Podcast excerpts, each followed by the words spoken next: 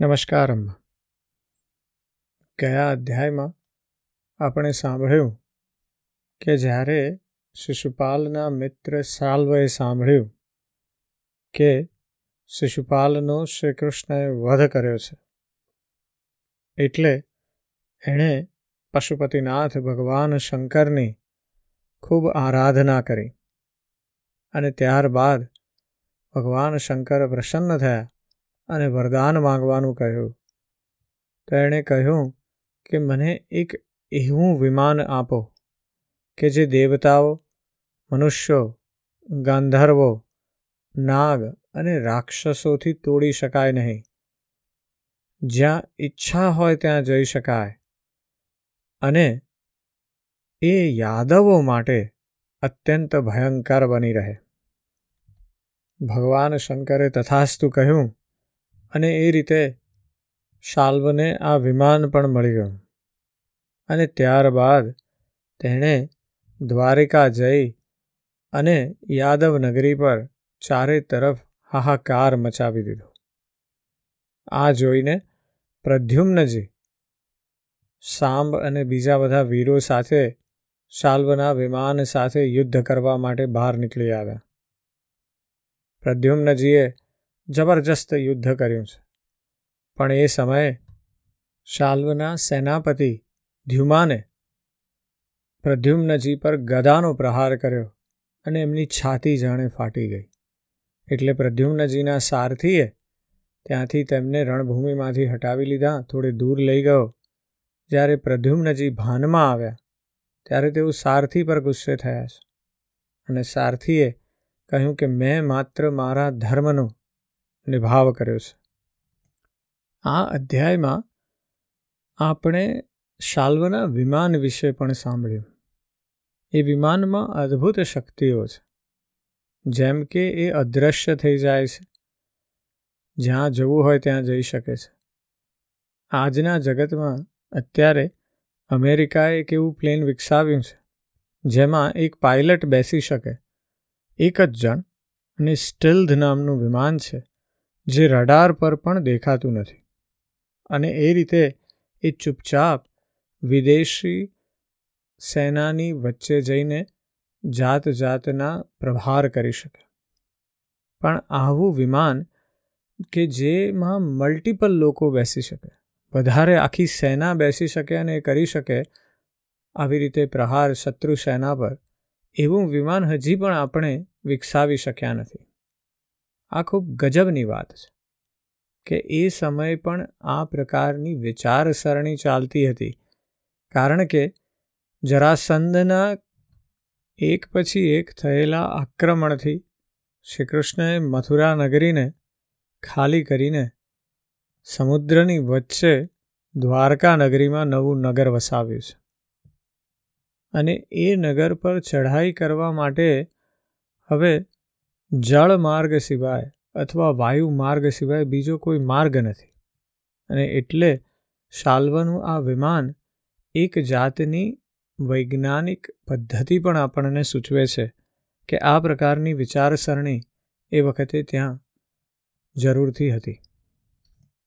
યુદ્ધમાં આપણે પ્રદ્યુમ્નજી અને એમના સારથીનો પણ અત્યારે સંવાદ સાંભળ્યો છે. એને આગળ લઈ જતા આજના અધ્યાયમાં આપણે શાલ્વનો ઉદ્ધાર કેવી રીતે થયો તેની વાત કરવી છે. શ્રી સુખદેવજી કહે છે, પરીક્ષિત, હવે પ્રદ્યુમ્નજીએ હાથ મોડું ધોઈ, કવચ ધારણ કરી અને ધનુષ્ય હાથમાં લીધું અને સારથીને કહ્યું, મને વીર ધ્યુમાનની પાસે લઈ ચાલો તે સમયે ધ્યુમાન યાદવ સેનાને છિન્ન ભિન્ન કરી રહ્યો હતો. પ્રદ્યુમ્નજીએ તેની પાસે પહોંચીને તેને આમ કરતા અટકાવી દીધો અને હસીને તેને આઠ બાણ માર્યા. ચાર બાણોથી તેના ચાર ઘોડા અને એક એક બાણથી સારથી ધનુષ્ય, ધજા અને તેનું માથું કાપી નાખ્યું. આ બાજુ ગદ, સાત્યકી, સાંબ અને યાદવ વીરો પણ શાલ્વની સેનાનો સંહાર કરવા લાગ્યા. સૌભવિમાનમાં બેઠેલા સૈનિકોના મસ્તકો કપાઈ કપાઈને સમુદ્રમાં પડવા લાગ્યા. આ રીતે યાદવો અને શાલ્વના સૈનિકો એકબીજા પર પ્રહાર કરતા રહ્યા. બહુ ભયંકર યુદ્ધ થયું. અને તે સતત સત્તાવીસ દિવસ સુધી ચાલતું રહ્યું. તે દિવસોમાં ભગવાન શ્રીકૃષ્ણ ધર્મરાજ યુધિષ્ઠિરના બોલાવવાથી ઇન્દ્રપ્રસ્થ ગયેલ હતા. રાજસૂય યજ્ઞ સંપન્ન થઈ ચૂક્યો હતો અને શિશુપાલ પણ મરાઈ ગયો હતો. ત્યાં ભગવાન શ્રીકૃષ્ણએ જોયું કે બહુ ભયંકર અપશુકનો થઈ રહ્યા છે. ત્યારે તેમણે કુરુવંશના વડીલ વૃદ્ધો ઋષિમુનિઓ, કુંતી અને પાંડવોની અનુમતિ લઈને દ્વારકા માટે પ્રસ્થાન કર્યું. તેઓ મનમાં વિચારવા લાગ્યા કે હું પૂજ્ય બલરામભાઈ સાથે અહીં ચાલ્યો આવ્યો, પરંતુ શિશુપાલના પક્ષપાતી ક્ષત્રિયોએ અવશ્ય દ્વારકા પર આક્રમણ કર્યું હશે. ભગવાન શ્રી કૃષ્ણએ દ્વારકા પહોંચીને જોયું કે ખરેખર યાદવો પર બહુ મોટી આપત્તિ આવી છે. ત્યારે તેમણે બલરામજીને નગરની રક્ષામાં નિયુક્ત કરી દીધા અને સૌભવતી શાલ્વને જોઈને પોતાના સારથી દારૂકને કહ્યું, દારૂક, તું બહુ જલ્દી મારો રથ શાલ્વ પાસે લઈ ચાલ. આ શાલ્વ મોટો માયાવી છે. તો પણ તું સહેજ પણ ભય રાખીશ નહીં. ભગવાનની આવી આજ્ઞા મેળવીને દારૂક રથ પર ચઢી ગયો અને તેને શાલ્વ પાસે લઈ ગયો. ભગવાનના રથની ધજા ગરુડજીના ચિહ્નવાળી હતી. તે જોઈને યાદવો તથા શાલ્વ સેનાના લોકોએ યુદ્ધભૂમિમાં પ્રવેશ કરતાં જ ભગવાનને ઓળખી લીધા. પરીક્ષિત અત્યાર સુધીમાં શાલ્વની મોટા ભાગની સેના નષ્ટ થઈ ચૂકી હતી. ભગવાન શ્રીકૃષ્ણને જોતા જ શાલ્વએ ભગવાનના સારથી ઉપર બહુ ખતરનાક શક્તિ ચલાવી. તે શક્તિ ભયંકર અવાજ કરતી આકાશમાં બહુ વેગથી દોડી રહી હતી અને મહાન ઉલ્કા જેવી દેખાતી હતી. તેના પ્રકાશથી દિશાઓ પ્રકાશિત થઈ ઉઠી હતી. તેને સારથી તરફ આવતી જોઈને ભગવાન શ્રીકૃષ્ણએ પોતાના બાણોથી તેના સેંકડો ટુકડા કરી દીધા.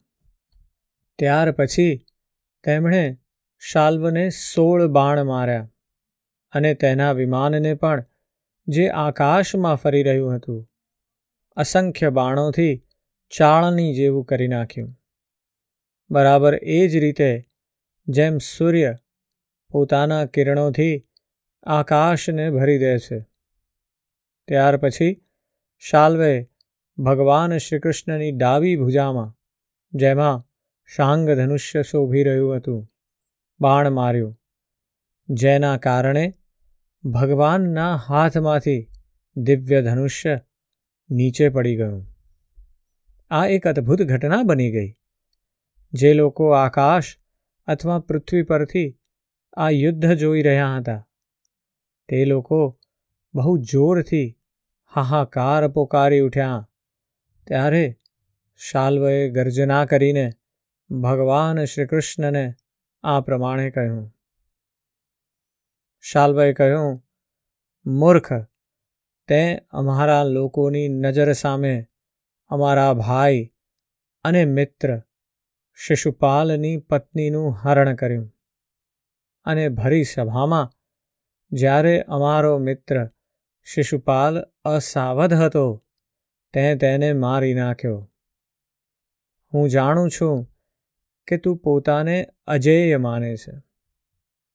જો મારી સામે ઊભો રહી જાય, તો હું આજે તને મારા તીક્ષ્ણ બાણોથી ત્યાં પહોંચાડી દઈશ, જ્યાંથી કોઈ પાછું આવતું નથી. ભગવાન શ્રી કૃષ્ણએ કહ્યું, અરે મૂર્ખ, તું મિથ્યા બકે છે તને ખબર નથી કે તારા માથા પર મોત સવાર છે. શુરવીરો વ્યર્થ બકવાટ નથી કરતા. તે તો પોતાની વીરતા જ દેખાડે છે. આ પ્રમાણે કહીને ભગવાન શ્રીકૃષ્ણએ ક્રોધપૂર્વક પોતાની અત્યંત વેગવાળી, એક ભયંકર ગદાથી શાલ્વની હાંસડી પર પ્રહાર કર્યો. એનાથી તે લોહી ઓકતો ધ્રુજવા લાગ્યો.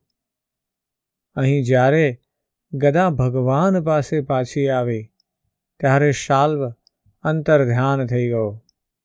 ત્યાર પછી બે ઘડી વીતતા વીતતા એક મનુષ્ય ભગવાન પાસે આવીને તેમને મસ્તક નમાવી, પ્રણામ કરી, રડતો રડતો કહેવા લાગ્યો, મને આપના માતા દેવકીજીએ મોકલ્યો છે.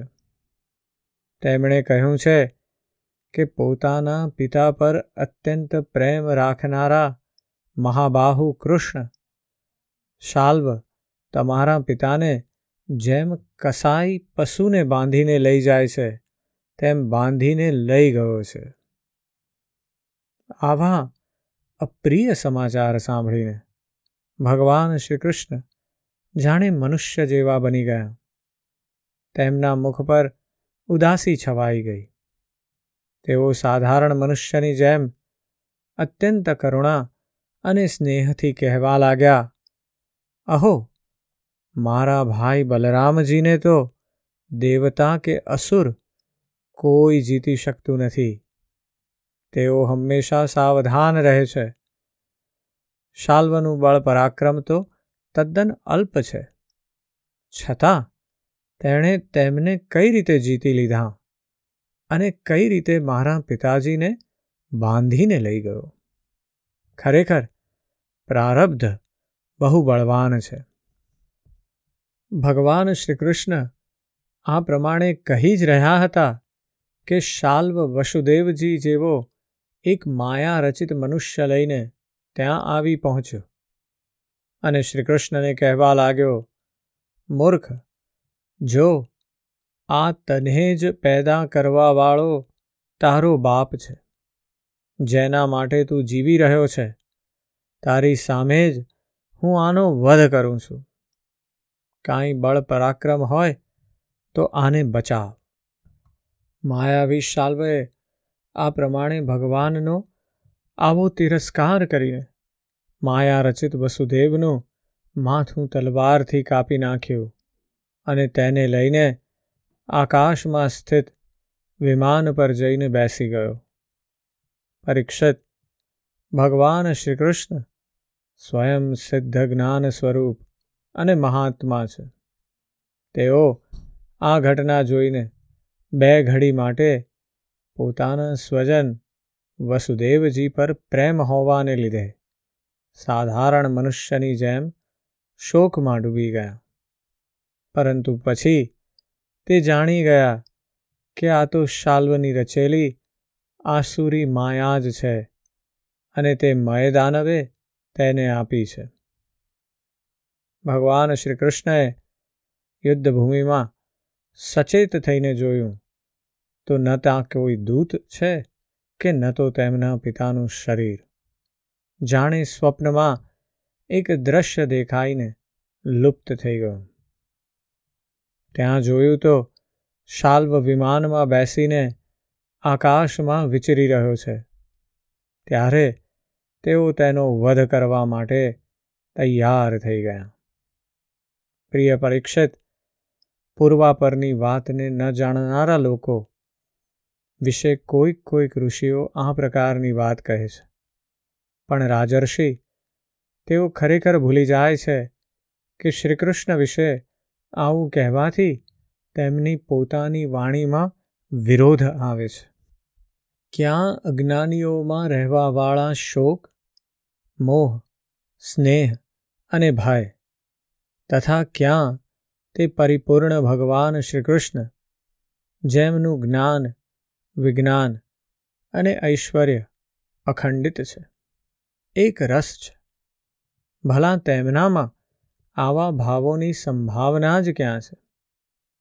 મોટા મોટા ઋષિમુનિઓ ભગવાન શ્રીકૃષ્ણના ચરણ કમળોની સેવા કરીને મળેલી આત્મવિદ્યાનું સારી રીતે સંપાદન કરે છે અને તેના દ્વારા શરીર વગેરેમાં આત્મબુદ્ધિરૂપી અનાદિ અજ્ઞાનને નષ્ટ કરી દે છે તથા આત્મ સંબંધી અનંત ઐશ્વર્યને પ્રાપ્ત કરે છે.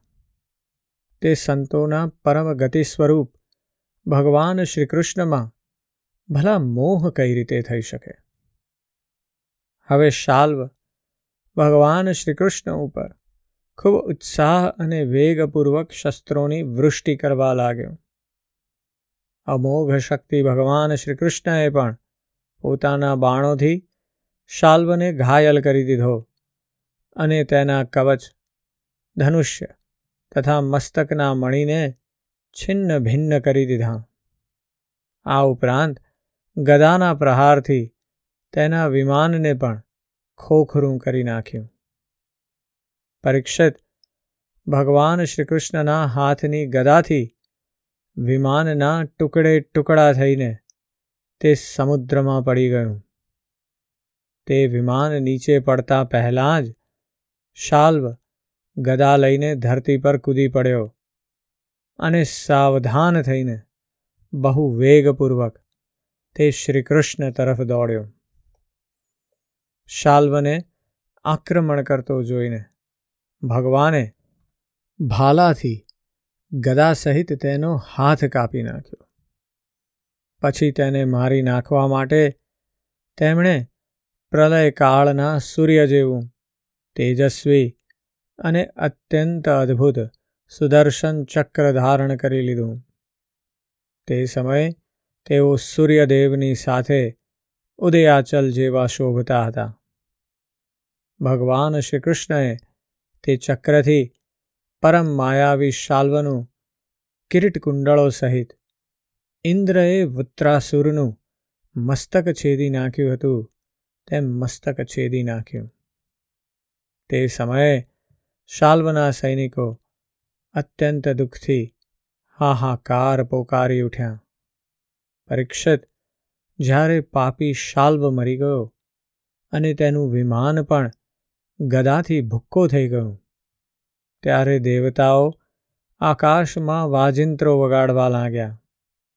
બરાબર એ જ વખતે દંતવક્ત્ર પોતાના મિત્ર શિશુપાલ વગેરેનો બદલો લેવા માટે અતિ ક્રોધપૂર્વક આવી પહોંચ્યો. આ દંતવક્ત્રની કથા આપણે આવતા અધ્યાયમાં કરીશું. આજના અધ્યાયમાં બસ આટલું જ. જય શ્રી કૃષ્ણ.